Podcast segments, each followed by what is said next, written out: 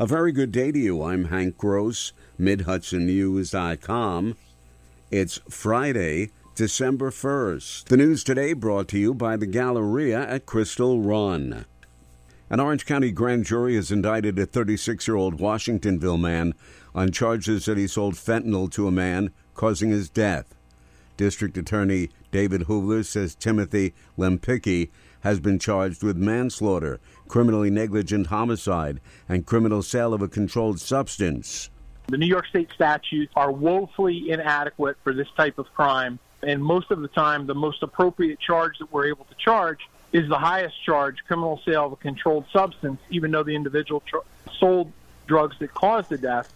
Here, we were able to charge the manslaughter in addition to the criminal sale of a controlled substance because the facts and circumstances indicated that the individual that sold the drugs knew that that particular drug was dangerous at the time. The indictment alleges that on July 16, 2022, in Washingtonville, Lempicki sold fentanyl to a man who died. If convicted, Lempicki faces 15 years in state prison. State Assemblyman Jonathan Jacobson is commending the U.S. EPA's proposed rule requiring all lead service lines be replaced. Jacobson, who represents the cities of Newburgh and Poughkeepsie, has been pushing for the funding and requirement to replace those water lines. Lead poisoning impedes brain and bone development in children and contributes to cardiovascular and fertility issues in adults. And quite simply, there's no safe level of lead, and, and this is going to go a long way. Jacobson has been pushing on the state level for additional funding to pay for lead water line removal. A special legislative committee has received a half a dozen responses to a request for proposals to develop an intergenerational continuing care campus at the Orange County owned Valley View Nursing and Rehabilitation Facility in Goshen. Committee Chairman Michael Amo says there are a number of options that could be considered, from a well care center to transportation, housing, and ancillary services, and a cafe. Legislature Chairwoman Katie Bonelli says the RFP was drafted in an open ended fashion. We purposely kept the proposal vague because we wanted them to come up with creativity to say, look, you have this plot of land that and you could develop something like here. This is a market that could support it, or this is a market that won't support it. Members of the special committee plan to reconvene this month and begin reviewing the individual proposals that have been submitted. More news right after this. Find over 100 retailers allowing you to spend hours shopping safely at the Galleria at Crystal Run.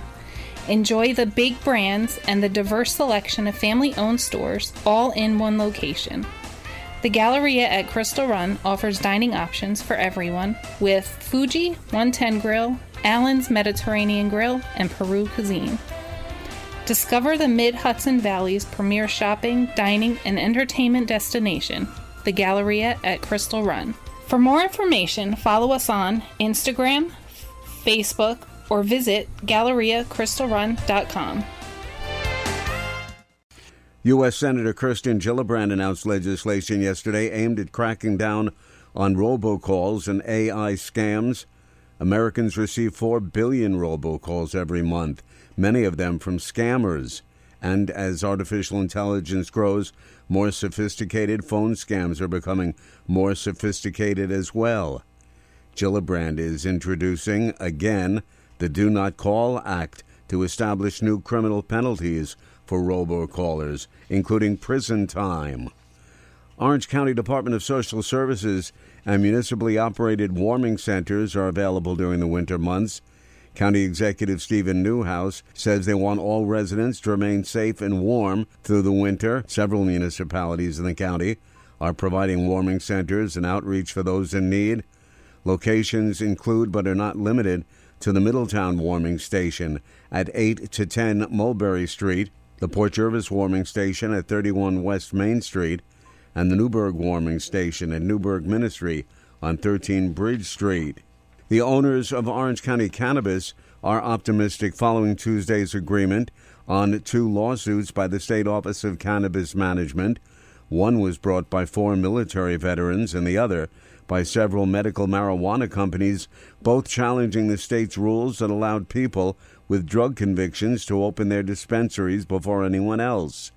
The agreement has to be approved by a judge, and if that happens, over 400 licensed adult recreational use cannabis dispensaries will be able to open after a three month delay. Chantel LeBron and her father Howard are co owners of Orange County Cannabis Company, and she says the wait was financially devastating, but she's encouraged. Stay updated with local news all day online at MidHudsonNews.com. I'm Hank Gross. The news today brought to you by the Galleria at Crystal Run.